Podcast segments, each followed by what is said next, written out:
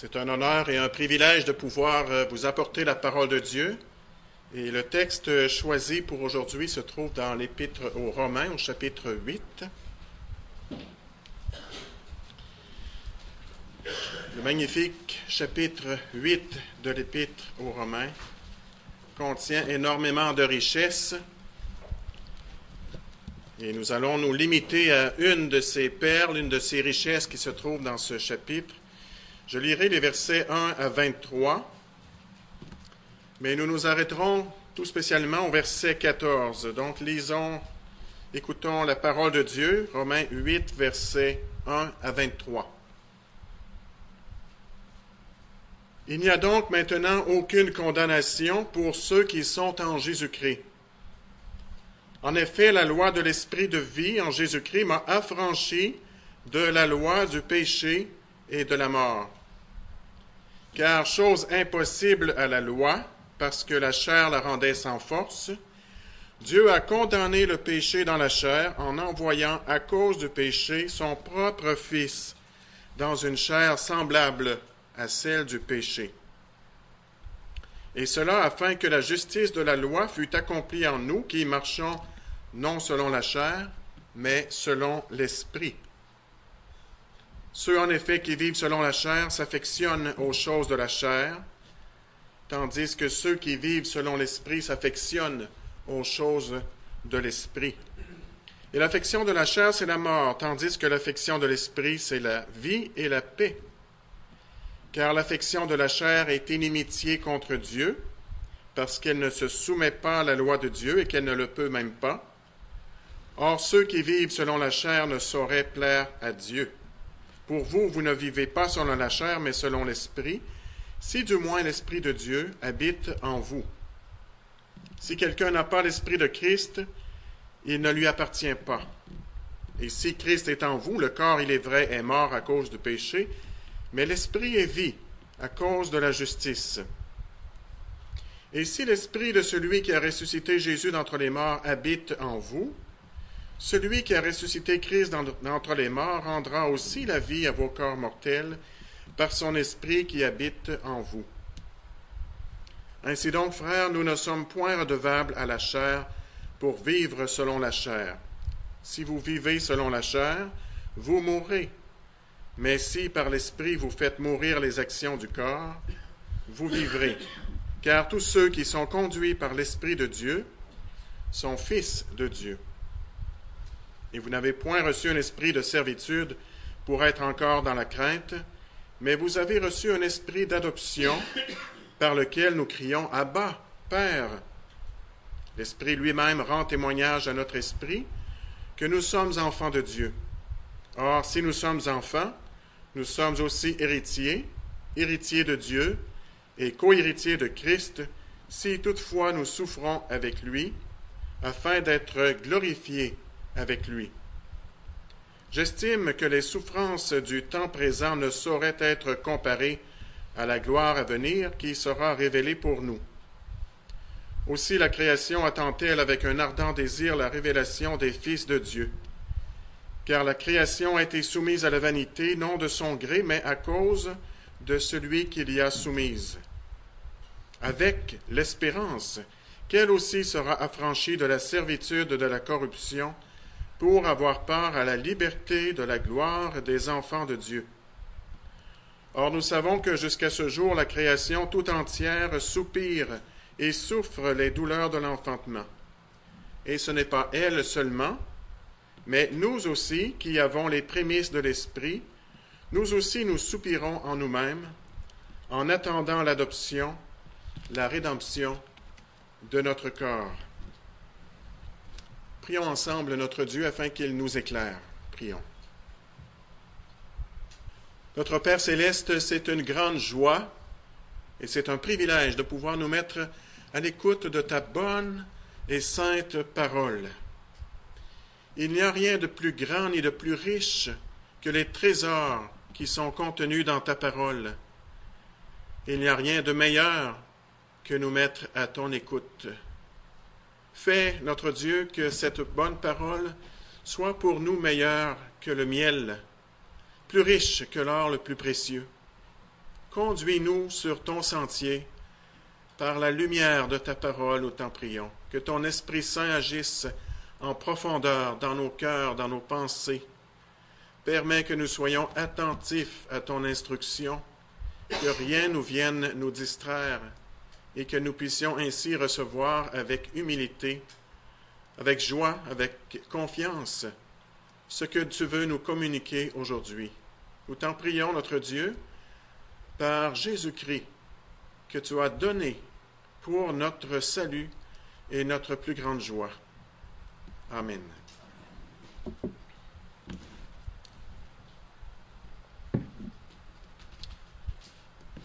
Le texte donc euh, sur lequel nous allons nous attarder aujourd'hui est le verset 14 de ce chapitre que je viens de lire.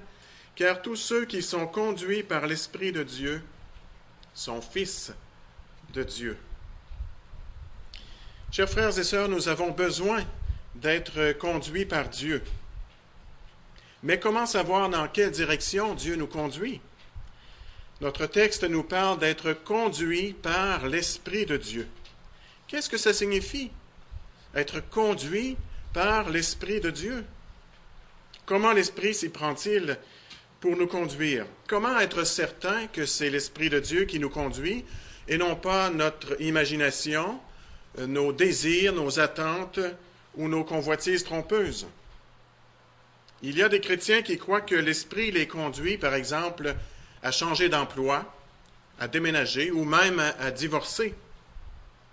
D'autres sont persuadés que l'Esprit les conduit à dire telle parole à telle personne précise. Dieu m'a dit de te dire. Oui, d'accord, Dieu peut-être t'a dit ça, mais comment est-ce que je peux vérifier? Comment est-ce que je peux peut-être contredire cette parole? C'est impossible. J'ai connu un homme qui était convaincu que l'Esprit de Dieu le conduisait à devenir pasteur malgré le fait que ses proches ne semblaient pas très enthousiastes à l'idée et ne voyaient pas vraiment la sagesse dans une telle décision. Finalement, les choses ont tourné autrement. Cet homme a quitté l'Église, il a même abandonné la foi. Est-ce que l'Esprit de Dieu se trompe? Non, bien sûr, le Saint-Esprit est Dieu lui-même. Il ne se trompe jamais. Il ne fait jamais d'erreur. Et donc, nous devons faire très attention lorsque nous disons que nous sommes conduits par l'Esprit. Ne prenons pas le nom de Dieu à la légère, à tort et à travers. En même temps, la parole de Dieu nous assure que nous sommes réellement conduits par l'Esprit. Et ça, c'est une belle et riche réalité. Nous allons examiner aujourd'hui quatre questions entourant ce sujet, ce verset 14. Tout d'abord, qui sont ceux qui sont conduits par l'Esprit? Deuxièmement, quelle est la nature de cette œuvre de l'Esprit? Troisièmement, comment l'Esprit nous conduit-il? Et enfin, où l'Esprit nous conduit-il? Donc, quatre questions. Qui, quoi, comment et où? Qui sont donc ceux qui sont conduits par l'Esprit de Dieu? La réponse est très simple. L'Esprit de Dieu conduit les enfants de Dieu. C'est le privilège des fils de Dieu. Paul nous dit au verset 14, Tous ceux qui sont conduits par l'Esprit de Dieu sont fils de Dieu. J'espère que les filles de Dieu ici présentes ne seront pas vexées d'entendre Paul s'exprimer de cette manière. Bien sûr, quand Paul parle des fils de Dieu, il inclut également les filles de Dieu, les hommes chrétiens, les femmes chrétiennes, les garçons chrétiens, les filles chrétiennes, sont tous et toutes conduits par l'Esprit de Dieu. N'est-ce pas réjouissant, n'est-ce pas rassurant? Certains s'imaginent que l'Esprit conduit seulement une certaine catégorie de chrétiens il y aurait seulement un groupe sélect qui recevrait ce privilège. Les pasteurs et les anciens, probablement, ou peut-être un groupe un peu plus spirituel dans l'Église, ou bien quelques rares chrétiens qui recevraient des révélations spéciales ou que Dieu protégerait d'une manière exceptionnelle. On entend parfois des histoires remarquables de croyants qui ont été avertis miraculeusement, protégés par des anges peut-être, ou inspirés de façon spéciale. Ce n'est pas cela. Ce n'est pas de cela dont Paul parle ici.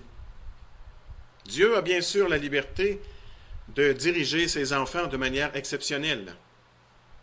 Mais ce que la Bible appelle être conduit par l'Esprit est une œuvre accomplie en faveur de tous les enfants de Dieu sans exception.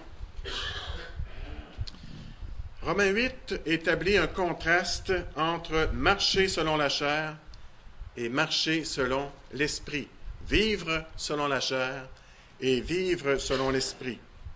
Ce chapitre souligne les privilèges et les responsabilités de tout enfant de Dieu.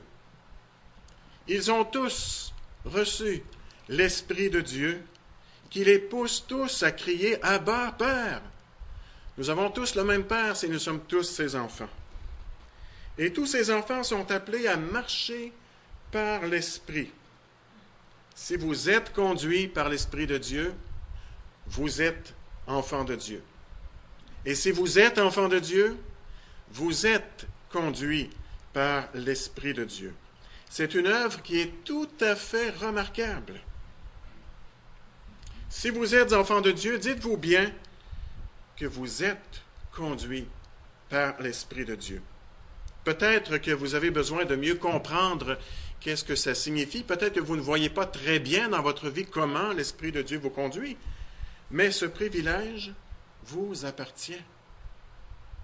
Et si vous n'êtes pas conduit par l'Esprit de Dieu, eh bien peut-être il faut vous demander si vous êtes vraiment des enfants de Dieu. Donc, qui sont ceux qui sont conduits par l'Esprit de Dieu? Les enfants de Dieu. Deuxième question, quelle est la nature de cette direction de l'Esprit?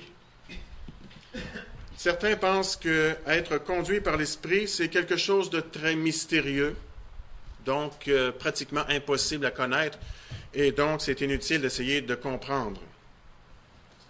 D'autres pensent que ça signifie recevoir une révélation spéciale ou bien une intuition céleste. Ils pensent que pendant la journée, l'Esprit leur dit de faire telle chose, et puis quelques minutes plus tard, l'Esprit leur dit de faire telle autre chose. Et donc, c'est un peu comme s'ils étaient en dialogue continuel de manière directe avec l'Esprit de Dieu, déconnectés de la parole de Dieu. D'autres pensent que ce sont des fanatiques illuminés qui seraient conduits par l'Esprit. Et donc, il ne faudrait surtout pas être conduit par l'Esprit. Ce qui fait que si on pense de cette manière, bien, on se met à négliger ou même mépriser cette œuvre magnifique de l'Esprit. Alors, qu'est-ce que c'est que d'être conduit par l'Esprit de Dieu?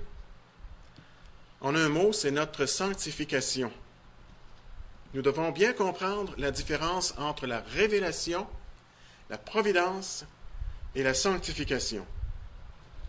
La révélation, elle est complète. Dieu nous a déjà tout révélé ce dont nous avons besoin pour notre salut et pour notre vie chrétienne. Tout ce dont nous avons besoin, il nous l'a révélé dans sa parole écrite.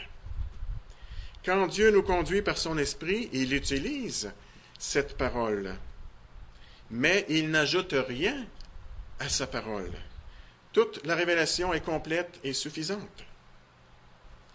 La providence, c'est l'œuvre de Dieu qui conduit aussi, mais qui conduit l'ensemble de sa création, tout l'univers entier, les étoiles, les planètes, les oiseaux, les plantes, les animaux, tous les événements de l'histoire, tous les êtres humains sur la terre, incluant les non-chrétiens, Dieu les conduit d'une manière mystérieuse par sa providence. donc, ce n'est pas exactement de la providence dont il est question encore ici. Bien sûr, quand l'Esprit conduit les enfants de Dieu, ça inclut sa providence dans nos vies, c'est certain.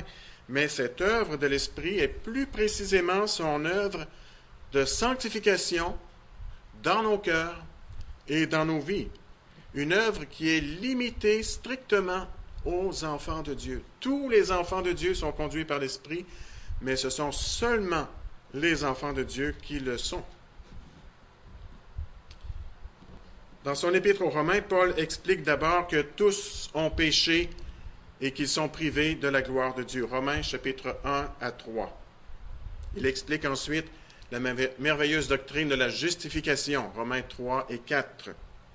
Ensuite, la sanctification, Romains 5, 6, 7 et 8. Et puis, la glorification, la dernière partie du chapitre 8. Et donc, Romains 8, 14 se trouve dans la section sur la sanctification.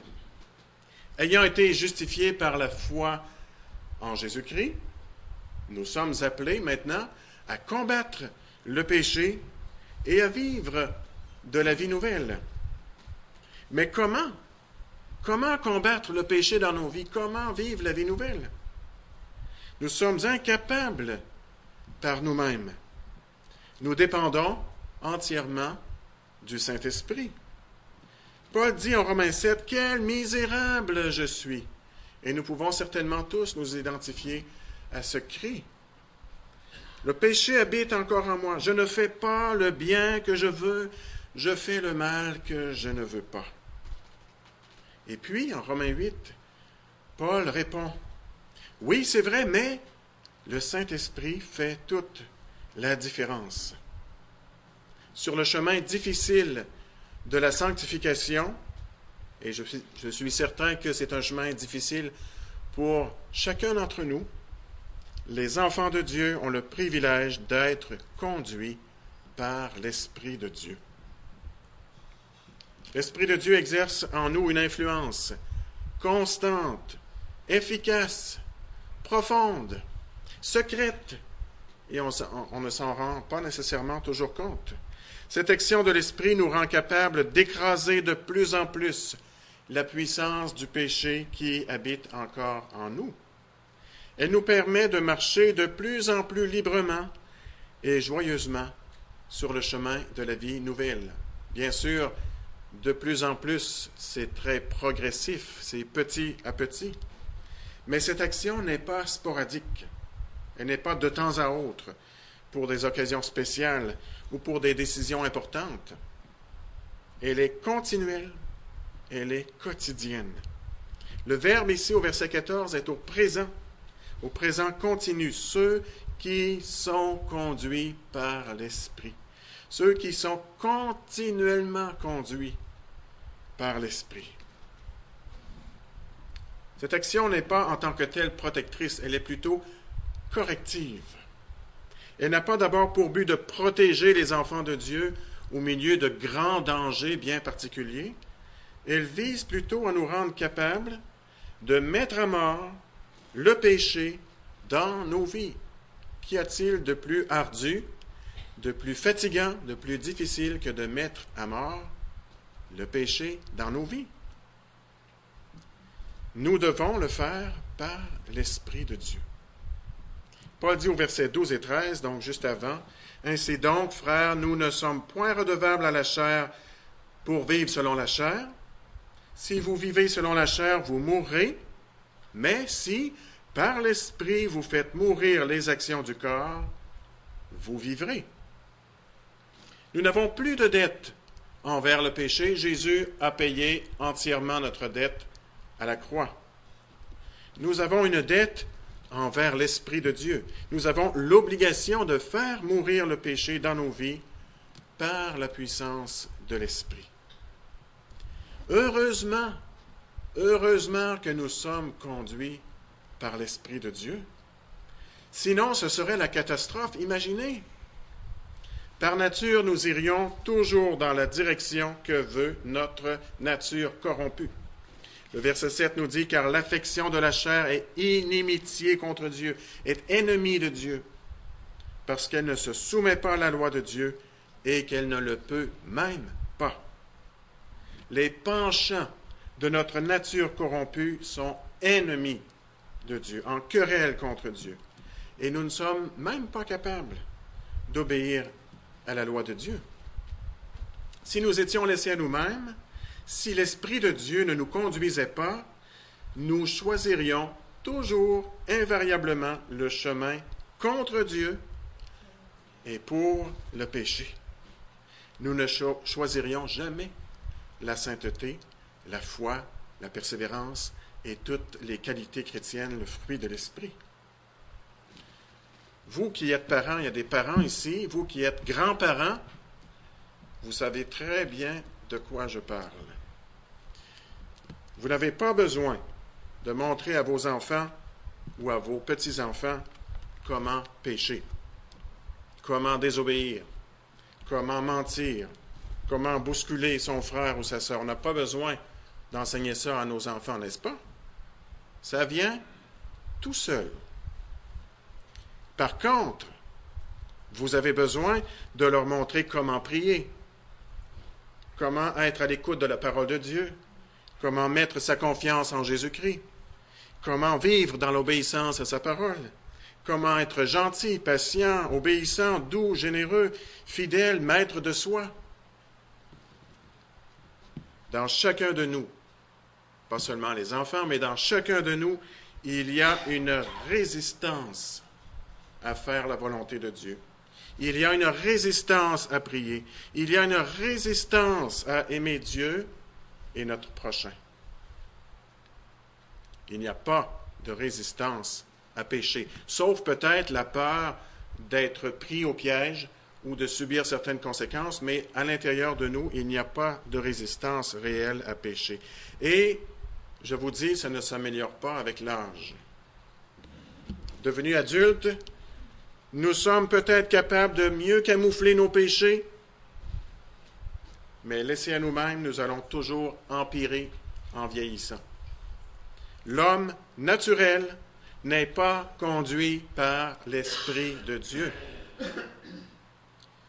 Mais quand l'Esprit de Dieu commence à faire cette œuvre, cette belle œuvre en nous, il opère une transformation profonde. Il nous régénère, c'est le début de cette œuvre magnifique.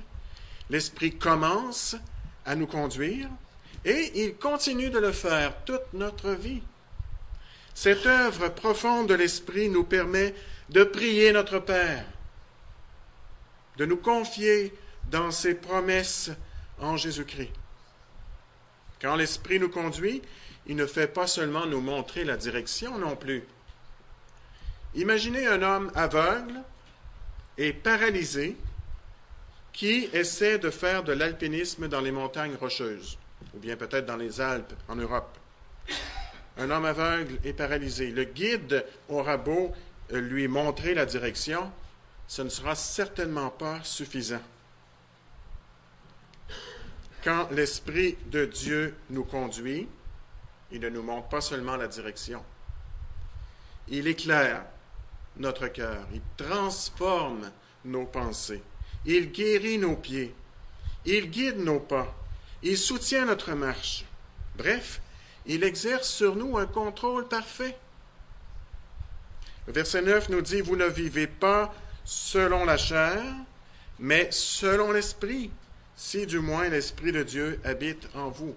Vous ne vivez plus dans la sphère de votre nature pécheresse, on pourrait dire, mais plutôt dans la sphère de l'Esprit, selon l'Esprit de Dieu. C'est une emprise de l'Esprit sur nos vies, douce, persuasive, qui permet à l'Esprit de Dieu de nous conduire en toute sécurité jusqu'à destination. Remarquez bien que cette action de l'Esprit ne nous rend pas passifs. Et elle n'annule pas notre responsabilité. Quand l'Esprit de Dieu nous conduit, ça ne veut pas dire que nous sommes assis sur le siège du passager pendant que l'Esprit est au volant et que nous pouvons dormir paisiblement ou contempler passivement le paysage en attendant d'être arrivés à destination. Pas du tout. Paul nous dit au verset 4 de marcher selon l'Esprit. Nous qui marchons, non selon notre chair, mais selon l'Esprit. C'est nous qui marchons. C'est nous qui mettons à mort le péché qui reste encore en nous. C'est nous qui avons les pensées de l'Esprit. C'est nous qui vivons par l'Esprit. Soyons-en convaincus, l'Esprit de Dieu conduit infailliblement tous les enfants de Dieu sur la route de la sanctification, sans jamais faire d'erreur, mais en même temps, c'est nous qui devons regarder où il faut marcher. C'est nous qui devons être attentifs.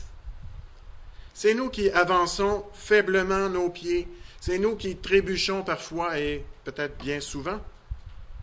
Ce sont nos jambes et nos muscles qui deviennent fatigués. C'est notre cœur qui finit par manquer de courage pour nous relever et pour continuer.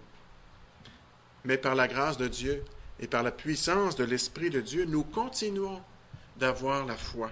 Malgré tout, nous nous repentons encore de nos péchés. Nous recommençons encore le combat incessant contre notre vieille nature. Nous recevons encore un courage nouveau, une vigueur nouvelle.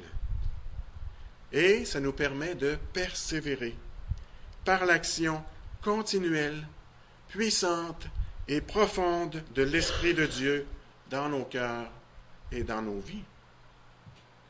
Être conduit par l'Esprit. Quel privilège incomparable qui appartient à tous les enfants de Dieu et uniquement aux enfants de Dieu. Comme c'est beau et comme c'est encourageant. Troisième question, comment l'Esprit nous conduit-il? L'Esprit de Dieu nous conduit au moyen de la parole de Dieu principalement. Ta parole est une lampe à mes pieds, une lumière sur mon sentier. Psaume 119. Si vous êtes enfant de Dieu, si vous êtes conduit par l'Esprit de Dieu, vous aurez le grand désir d'être conduit par la parole de Dieu. Vous aurez le désir d'étudier la parole de Dieu, de mieux connaître sa parole. Vous chercherez à vivre selon sa parole, même si c'est un combat, même si cette parole s'oppose à vos désirs qui sont portés à pécher. Cette parole sera au cœur de votre vie parce que c'est l'Esprit qui a inspiré cette parole. L'Esprit agit toujours en harmonie avec la parole de Dieu. L'Esprit ne peut pas se contredire, il ne peut jamais contredire ce qu'il dit dans sa parole. La Bible est notre carte routière que nous consultons régulièrement tout au long de notre voyage, que nous devons consulter quotidiennement.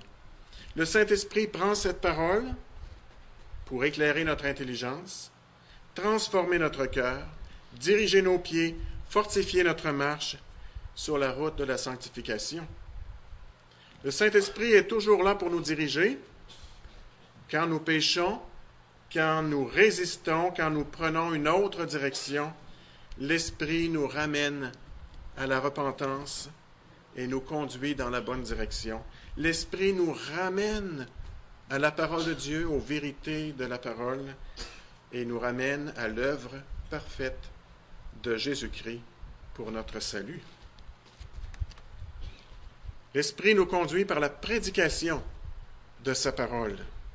Deux chapitres plus loin, Paul dit en Romains 10, versets 14 et verset 17, Comment croiront-ils en celui dont ils n'ont pas entendu parler? Et comment en entendront-ils parler s'il n'y a personne qui prêche? Ainsi, la foi vient de ce qu'on entend, et ce qu'on entend vient de la parole du Christ. Quand Dieu transmet sa parole par un prédicateur fidèle, l'Esprit de Dieu accomplit son œuvre dans le cœur de ceux qui l'écoutent. Et de cette manière, l'Esprit nous convainc de nos péchés. L'Esprit nous donne la foi, nous fortifie dans la foi, nous réconforte avec les belles promesses de l'Évangile. L'Esprit nous exhorte, nous corrige, nous reprend, nous guide, nous instruit. Voilà comment l'Esprit nous conduit. Il est donc très important de lire la parole de Dieu, chacun par soi-même, mais aussi d'écouter attentivement la prédication et de ne pas résister à l'Esprit qui nous conduit par sa parole. Il est très important de prier pour que nous puissions comprendre la parole de Dieu, que nous puissions la garder dans notre cœur et qu'elle transforme nos vies. Enfin, il me reste une quatrième et dernière question. Où l'Esprit nous conduit-il? C'est une question qui est très importante encore. L'Esprit de Dieu a un but bien précis. L'Esprit sait où il s'en va. L'Esprit de Dieu nous conduit vers la gloire à venir. Voilà où il nous conduit. La sanctification mène à la glorification. Et cette gloire à venir, nous en avons déjà un avant-goût dès aujourd'hui. Déjà, nous vivons par l'Esprit, comme dit l'apôtre Paul au verset 5 de notre texte. Et puis au verset 13, il ajoute, Si par l'Esprit vous faites mourir les actions du corps, vous vivrez vous vivrez. Il y a là une promesse. Si nous marchons par l'Esprit, si nous faisons mourir de plus en plus le péché, nous vivrons. Ceux qui sont conduits par l'Esprit reçoivent de jour en jour une vie nouvelle, une vie transformée. Et au bout de la route, ils recevront la joie de vivre éternellement. Mais il y a toutefois un revers à cette médaille que nous voyons au verset 13. Si vous vivez selon la chair, vous mourrez. Vous mourrez. Et Paul ne parle pas ici de la mort physique, il parle de la mort éternelle. Tous les chrétiens doivent passer par la mort physique, sauf bien sûr ceux qui seront là lorsque Jésus reviendra dans sa gloire. Par contre, ceux qui vivent selon les penchants de leur nature corrompue, ceux-là n'ont pas la vie éternelle en eux et vont tristement subir la mort éternelle. Une vie menée selon notre nature pécheresse, sans l'Esprit de Dieu, est une vie qui aboutit en enfer. Quel avertissement sérieux nous avons ici. Si vous n'êtes pas conduit par l'Esprit, si vous ne marchez pas selon l'Esprit, si vous n'aimez pas la parole de Dieu, si vous ne combattez pas le péché par la puissance de l'Esprit, si vous vous laissez aller à vos tendances naturelles, si vous vous plaisez dans vos péchés, sans changer de voie et sans commencer à vivre la vie nouvelle, dites-vous que vous êtes sur un chemin très, très dangereux. Vous êtes sur le chemin qui mène directement à la mort éternelle. Dépêchez-vous de changer de voie avant qu'il soit trop tard. Mais ceux qui sont conduits par l'Esprit, ceux qui marchent par l'Esprit, ceux qui combattent leurs péchés par la puissance de l'Esprit, ceux qui aiment sa parole et qui vivent par l'Esprit, vous êtes sur le chemin de la vie, même si ce chemin est raboteux. Vous êtes déjà vivant et vous vivrez éternellement. Même si le chemin est difficile, la gloire vous attend, la perfection sans aucun péché vous est promise, parce que l'Esprit de Dieu vous conduit. Ceux qui sont conduits par l'Esprit n'ont pas toujours des chemins faciles. Certains s'imaginent que si nous sommes conduits par l'Esprit, nous aurons une vie facile. Nous aurons toujours la santé. Nous vivrons dans une grande prospérité. Nous aurons toujours une vie victorieuse. Eh bien non. Dans les versets suivants, Paul nous rappelle au contraire que les chrétiens, conduits par l'Esprit, doivent traverser bien des souffrances dans ce monde. Verset 17, il nous dit que si nous sommes les enfants de Dieu, nous sommes héritiers, héritiers de Dieu, co-héritiers de Christ, si toutefois nous souffrons avec lui afin d'être glorifié avec lui. Et au verset 18, il ajoute, J'estime que les souffrances du temps présent ne sauraient être comparées à la gloire à venir qui sera révélée pour nous. Les souffrances du temps présent. Nous soupirons en nous-mêmes. Nous attendons la rédemption complète de notre corps. Même la création autour de nous souffre et soupire avec nous elle, a été soumise à la corruption, à la vanité, et un jour, elle sera libérée pour avoir part à la liberté glorieuse des enfants de Dieu. Regardez le monde misérable dans lequel nous vivons. Regardez vos propres vies. Nos vies sont misérables, n'est-ce pas? On dirait qu'il y a une contradiction entre notre position privilégiée d'enfant de Dieu et la réalité quotidienne que nous vivons dans ce monde. Nous qui sommes conduits par l'Esprit, nous sommes les enfants du grand roi, et pourtant, nous vivons dans un royaume corrompu. Nous avons la vie éternelle en nous, mais nous sommes dans une, une création soumise à la vanité. Nous sommes les glorieux enfants du Père et pourtant nous avons un corps soumis à la corruption. Nous sommes conduits par l'Esprit sur la route qui mène à la gloire éternelle, mais notre corps est faible, vieillissant, souvent malade, et un jour nous allons mourir, à moins que Jésus revienne avant. Nous avons en nous l'Esprit de Dieu, nous avons les pensées de Dieu, et pourtant nous avons encore dans nos cœurs des pensées qui sont mauvaises et corrompues, des pensées dont, dont nous aurions honte si les autres autour de nous les connaissaient. Quelle contradiction, n'est-ce pas? Est-ce que vous vivez, est-ce que vous ressentez cette contradiction, cette tension des enfants de Dieu glorieux dans un monde misérable, dans une vie misérable? Et on peut se demander alors, où est-ce que nous allons? Où allons-nous? Et cette question peut même troubler certains enfants de Dieu. Où est-ce qu'on s'en va dans notre vie chrétienne? Au milieu de ce tiraillement, nous souffrons et nous soupirons après le jour de notre pleine, de notre pleine délivrance. Même la création actuelle soupire et attend avec un ardent désir la pleine révélation des fils et des filles de Dieu. Et pendant tout ce temps de tiraillement entre les souffrances actuelles et la gloire à venir, l'Esprit de Dieu continue inlassablement de nous conduire.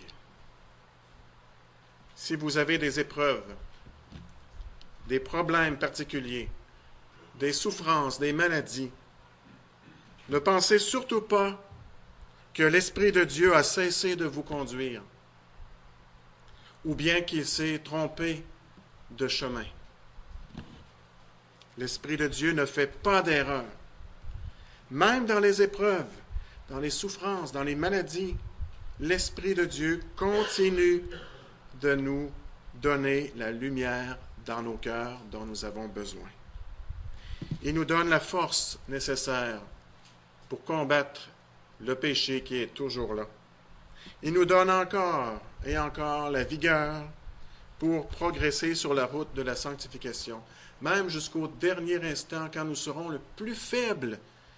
Imaginez la, la situation la plus faible maladie à la mort, sur votre lit de mort, l'Esprit de Dieu sera encore là pour vous soutenir. Jésus a dû souffrir et même mourir avant d'entrer dans sa gloire. Eh bien, nous aussi, nous devons passer par le même chemin de la souffrance et de la mort avant d'entrer dans la gloire. L'action puissante de l'Esprit dans nos cœurs nous rend patients dans les épreuves. Il nous fait espérer, persévérer, soupirer après la rédemption complète. Oui, c'est vraiment l'Esprit de Dieu qui nous conduit. Il est bien plus grand et bien plus puissant que toutes nos souffrances et que toute la, la corruption que l'on peut voir dans ce monde.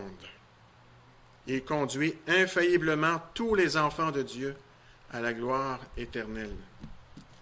Réjouissons-nous d'être conduits par l'Esprit de Dieu. Demandons à Dieu de continuer de nous conduire chaque jour.